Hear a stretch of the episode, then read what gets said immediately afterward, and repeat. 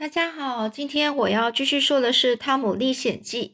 那今天呢，这本书呢，跟上次的这本是那个《汤姆历险记》呢，版本是有点不太一样的。因为上次呢，我发现呢，那一本书是它的整个文章的可能是有呃翻译的关系，所以呢，呃，整个文章的流畅度是没有到很很很很理想，所以呢。呃，今天我改读了，这是由呃东方出版社所呃所改写的，呃，那作者呢是原著当然是马克吐温，那呃改写的作者是王梦梅，嗯，那这一本书呢也算是蛮新的一本书，那但是呢，虽然说里面呢。呃，其实每一本书我都稍微有稍呃看一下内容，它跟原著呢还是会有一点不一样，就是呃某一个章节可能就会它可能就会直接跳过，没有做，就是在这个对小孩子的这个少少年文学的这个经典里面呢，它的文章内容是嗯跟是没有像原著这样是呃也就完完全全的呈现出来啊，但是呢。重点的部分，他们还是会就是呃以比较呃活泼开朗的方式呢，适合小孩子的呃内容呢去做改写，然后呢呃也适合给小孩子呃所欣赏。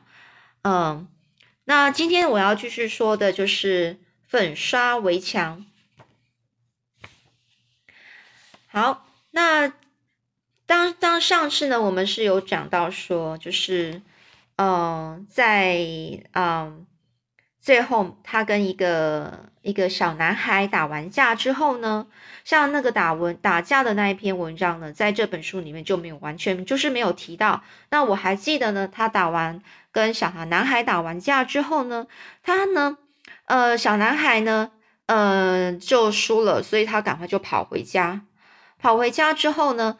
呃，因为他在跑回家前呢，他是拿起地，他就跟那个虽然在哭着嘛，哭着，因为他打输了嘛，打输汤姆了，所以呢，他呢，你就就在汤姆面前好像是服输了，但是呢，等汤姆他才转身要离开的时候呢，这个小男孩呢就从地上把捡起一个石头往汤姆的方向丢过去，所以就丢到他的肩膀，那汤姆一。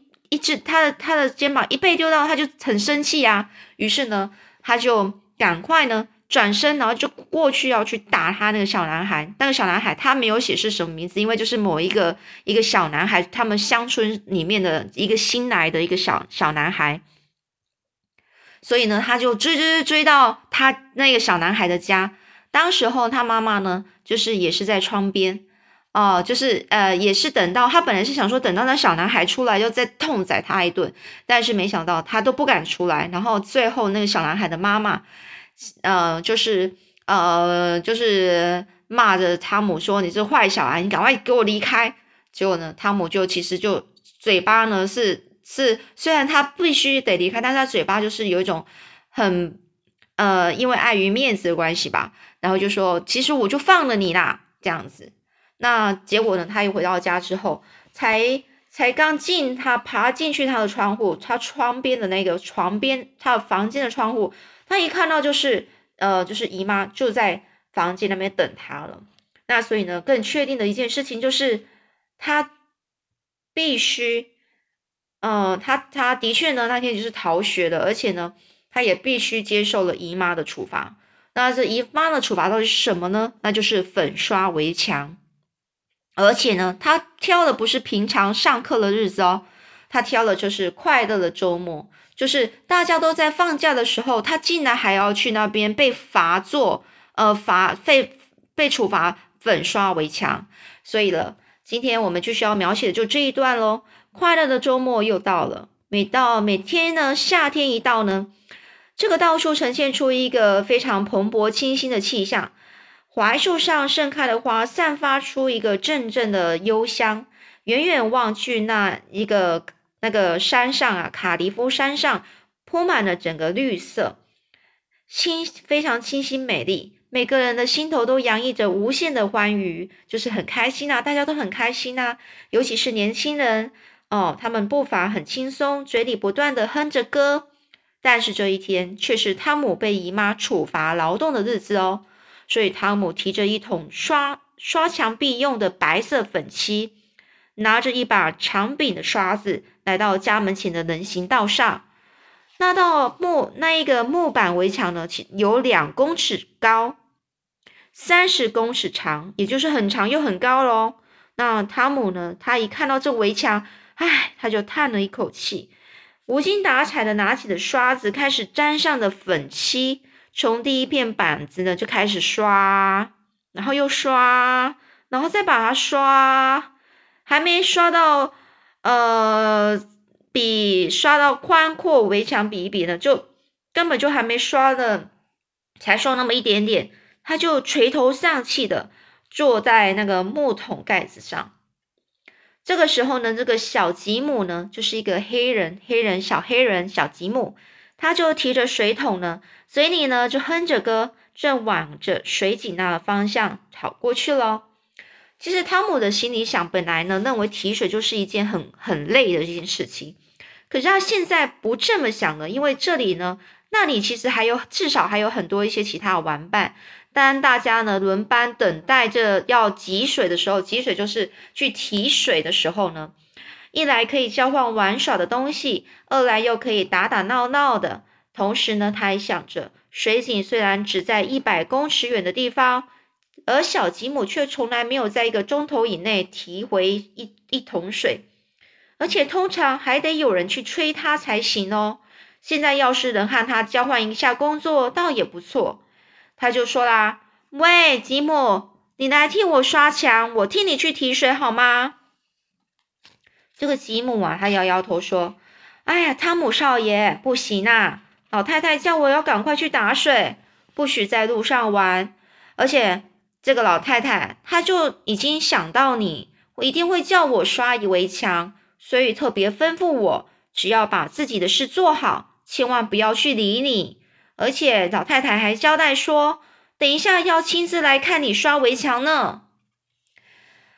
这个汤姆就说：“哎，吉姆，你不要听他的话，他总是那样说。你快把水桶给我，我很快就回来，他绝对不会知道的。”这个小吉姆呢就说：“不不不，汤姆少爷，我不敢，老太太知道了会揍我的。”这个时候，汤姆就说：“才不会呢。”我姨妈她吓唬你的，她顶多就骂你一顿罢了，让她骂骂有什么关系啊？又不会疼，又不会痒。你来看看，我有一个好东西送给你哦，是水晶的弹珠哦。这个被汤姆这样一说，吉姆的心呢有些动摇了。他就说啦：“吉姆，亮晶晶的水晶弹珠很漂亮哦。”可是小吉姆说：“哎呀，真是难得一件好弹珠。可是我怕老太太，她她这个呢。”汤姆就继续说了：“还有，你要是答应我，我就把受伤的脚趾头解开来，解开来给你看。”而吉姆终于经不起汤姆的诱惑，放下水桶，接着接过那颗美丽的弹珠。汤姆解开了他脚上的绷带，吉姆弯下腰看他那受伤的脚趾头。就在这时候，从远方传来姨妈的声音：“吉姆啊，你还在那里吗？”就在这一声，吓得吉姆赶快提起水桶，朝着水井那边跑过去了。而汤姆呢，也拉起了拿起了刷子，拼命的刷墙。可是不久呢，他又觉得很累。他本来计划今天要玩的痛快的，这样一来，一切都落空了。而且那些玩伴经过这里的时候，一定又要嘲笑他了。想到这一点，汤姆心里更是的难过。他下意识的掏出口袋里那些全部的财产，也就是一些东西啦。不过就是一些陀螺、弹珠、弹弓上的一些橡皮圈，还有一些破碎的玩具。如果拿这些东西出来和别人交换工作，恐怕连半小时也换不到。这时候，他正在想说一筹莫展的时候，一筹莫展就是都没有任何办法，想不出办法的时候，他心里呢忽然浮现了，出现了一个绝妙好计。绝妙好计就是一个非常好的办法。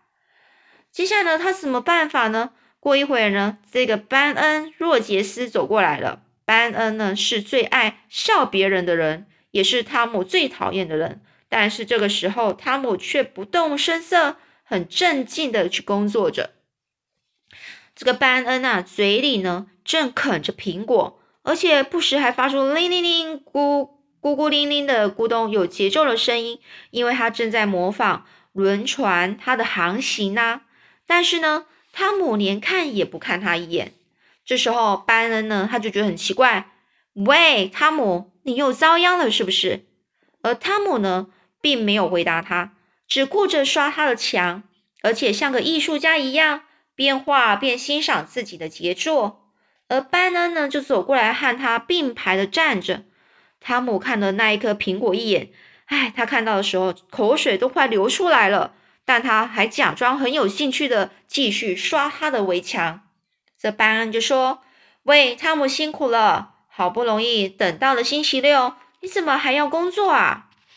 而汤姆呢突然转过身来，装作没看到他的样子，说：“哎呀。”班恩呐，原来是你呀！我没注意到哎。这个班恩班恩就说：“汤姆，我要去游泳了，怎么样？你不想去吗？”当然啦，你需要工作，为了工作是不能去游泳的。好，汤姆呢，他就又装作不懂的样子看了对方一眼，他就说啦：“你在说什么？工作工作的，到底在说什么啊？”这个班恩就说。你在这里不停的刷墙壁，不是在工作吗？那汤姆就回答说：“哦，这个吗？这怎么算是工作啊？我很喜欢做这件事啊。”这个班恩就说：“哼，算了吧，你真的喜欢这工作吗？”而汤姆手里的刷子一个劲儿的刷个不停哦，他就说：“哼，我为什么不喜欢呢？难道小孩子有机会天天刷墙壁吗？”而汤姆这番话其实说的很有道理哦。班恩停止，他就没有继续吃苹果，只用两个眼睛直直的看着汤姆。只见汤姆，细心的刷过来又刷过去，然后又退后几步欣赏自己刷过的样子，接着又在这里抹一下，那里补一下，就好像是一个小画家在作画。而班恩呢，他就看了他的一举一动，就觉得很有趣啦。所以于是呢，他就说：“汤姆，你让我也刷刷看嘛。”而汤姆他就歪着头想一想。他本来要答应他，却立刻又改变了主意。不行，不行，绝对不行！我姨妈对这道墙很在意的。我刚好是正对着，因为这刚好是对着大街的地方。要是后面的围墙，姨妈也许会马虎一点，我也就无所谓了。可是这道墙一定要仔细的刷。我想一百个孩子里面，不，也许一千个孩子里面，都找不到一个能够像我这样把它刷的多好看就有多好看。这个时候，巴恩就说：“真的吗，汤姆？你让我来试试看嘛，一点点就好了。”这汤姆就说：“班恩呐，我很愿意给你试试看的。不过我那姨妈，哎呀，吉姆想刷，他不让吉姆刷；席德想刷，他也不让他刷。你想，我是多么受重重视啊！要是你刷坏了，那我不是就被挨骂了吗？”这时候，班恩就说。汤姆，不要紧的，我也会像你这样小心的刷。那我刷刷看嘛，我把剩下的苹果给你。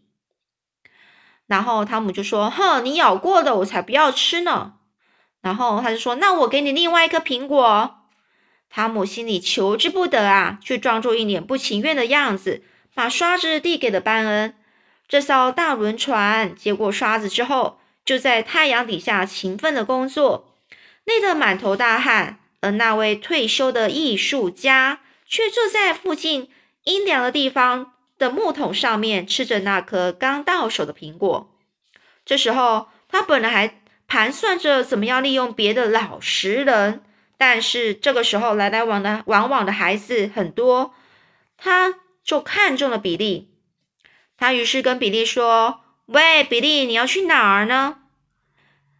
然后比利就说：“天气这么好，我当然想去放风筝啊。”那汤姆说：“放风筝，那不是太辛苦了吗？”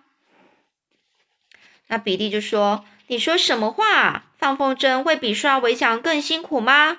是不是班恩可怜你累了才帮你刷的？”